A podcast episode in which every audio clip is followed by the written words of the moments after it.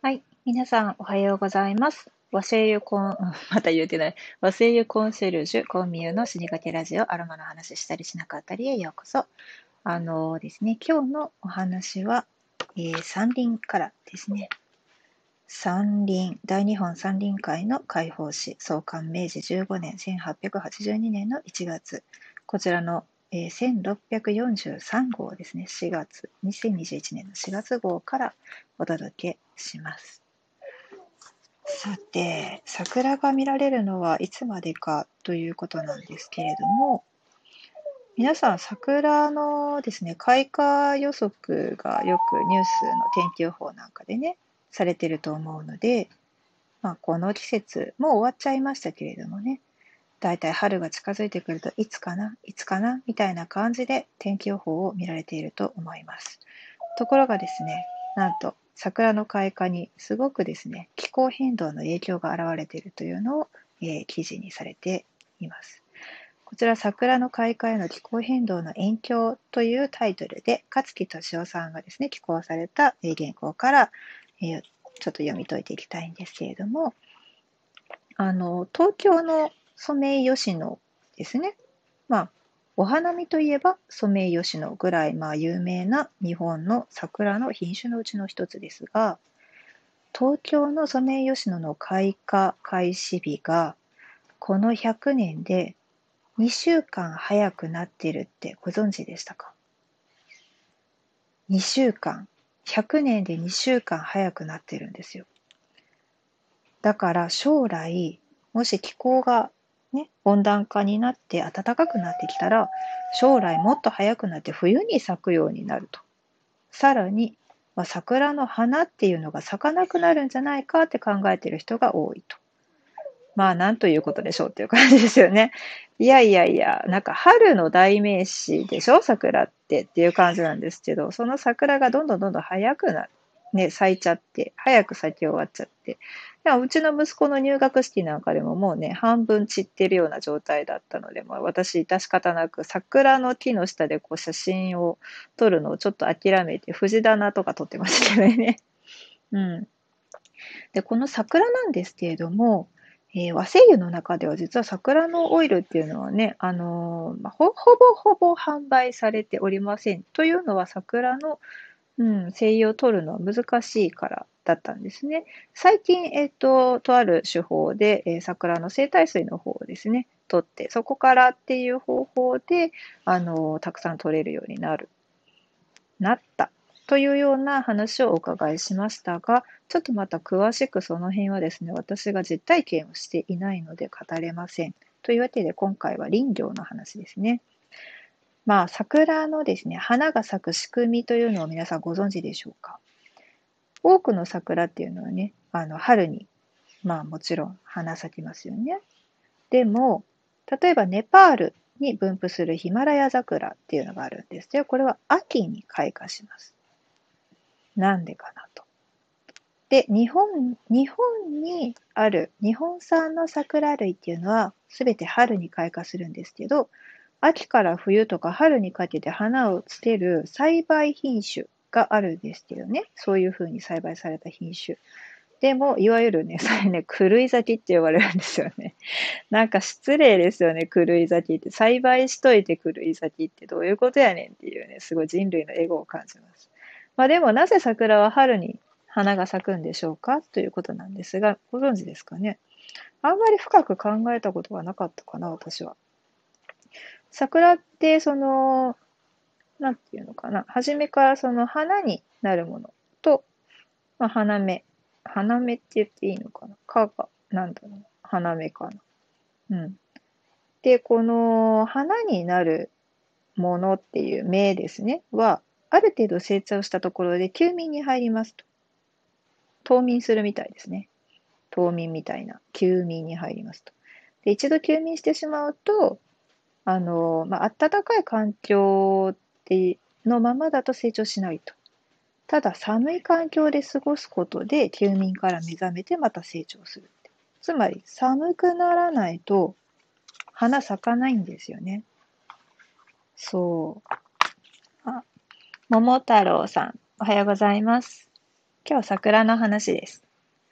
そう、東京のね、ソメイヨシノであれば、はじめまして、お願いします。ジャズさん、おはようございます。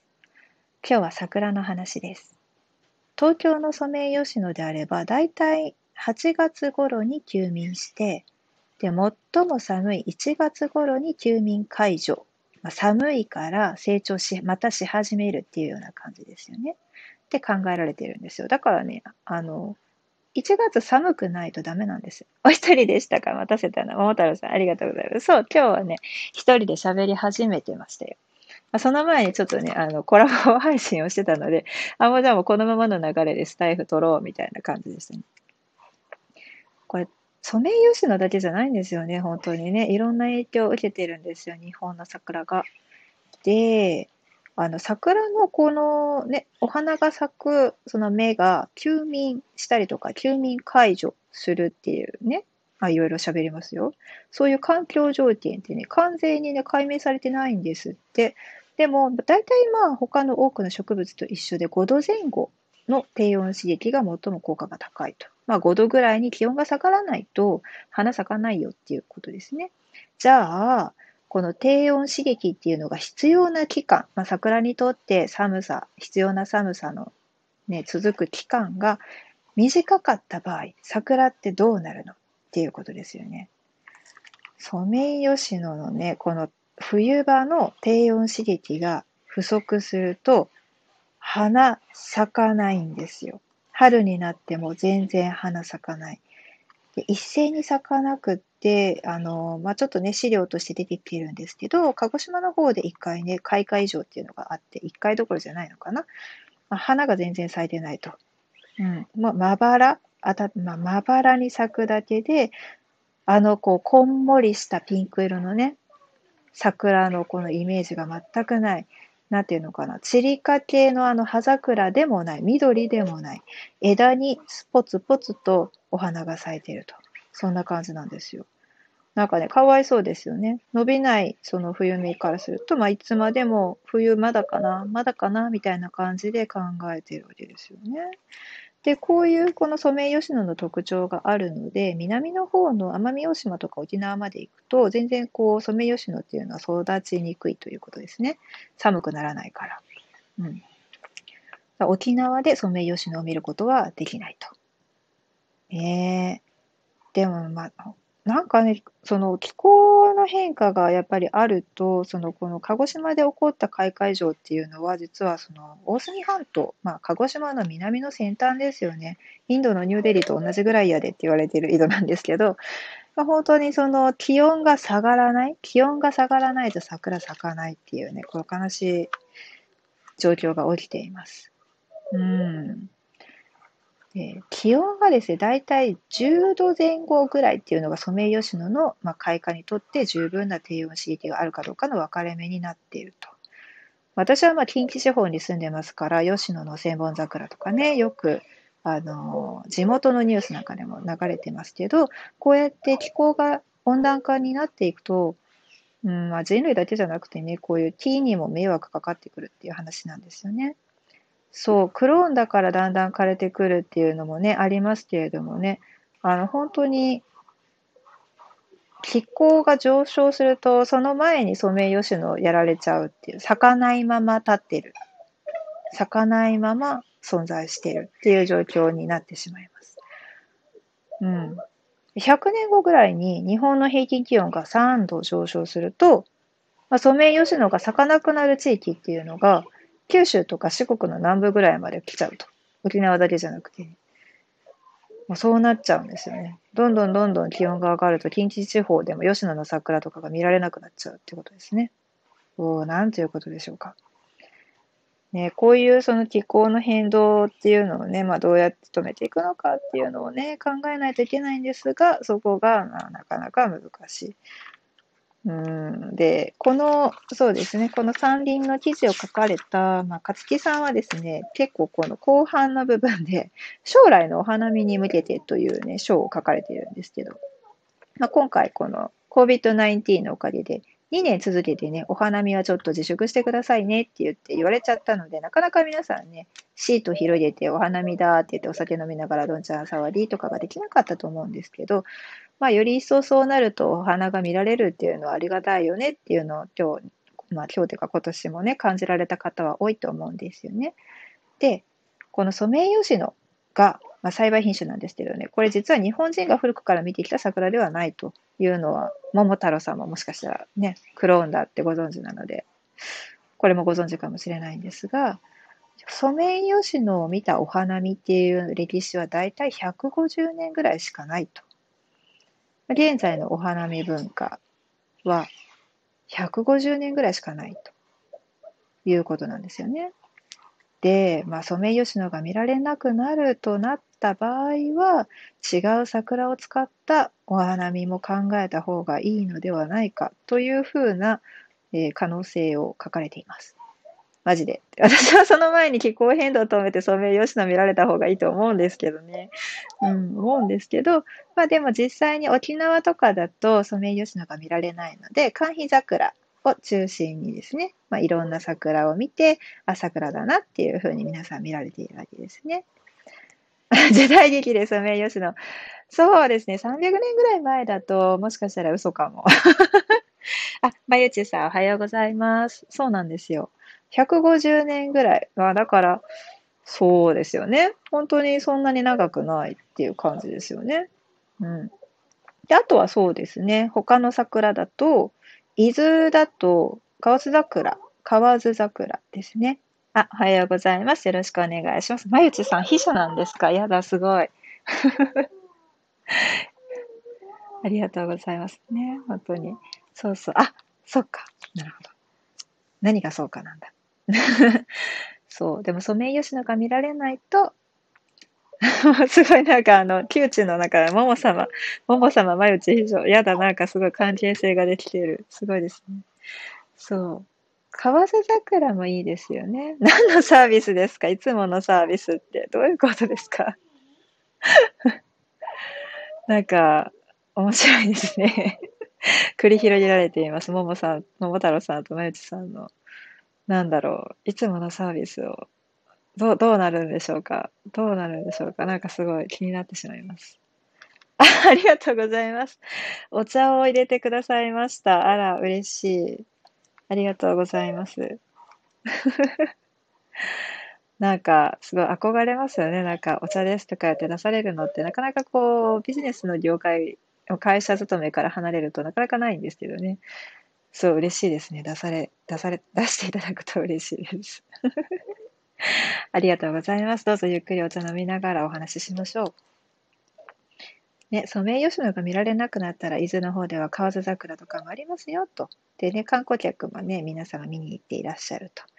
で、いろんな野生の、野生と自生の桜がですね、あるから、あとは山桜とかも、まあ、温暖うーん、温暖というか暖温地帯ってか、暖温帯って書かれていますね。まあ温暖なところ、まあ温帯とか亜熱帯まで行けるのかな？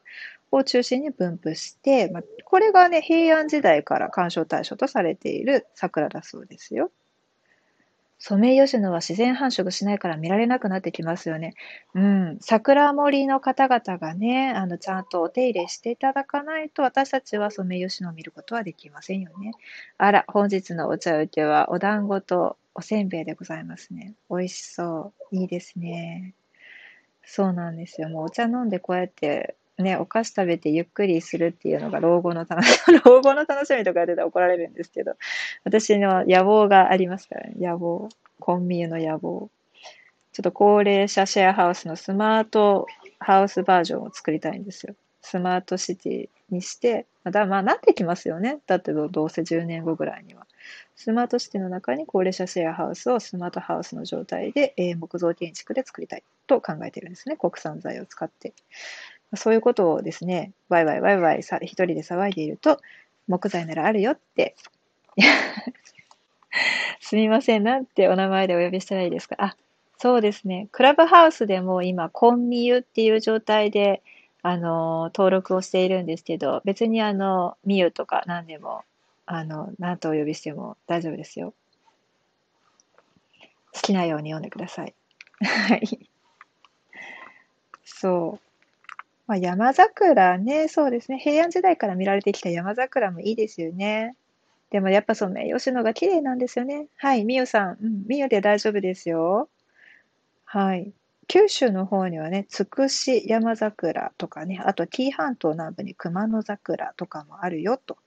で、熊野桜って面白いですね。2018年に新たに学名が発表された野生種なんですよ。と熊野桜は C、熊野エシスになってますね。熊野エシス。なんかもうまゆちさん、さまつけなくて大丈夫です。もう そうなんですよ。へえ、面白い。2018年新しいですね。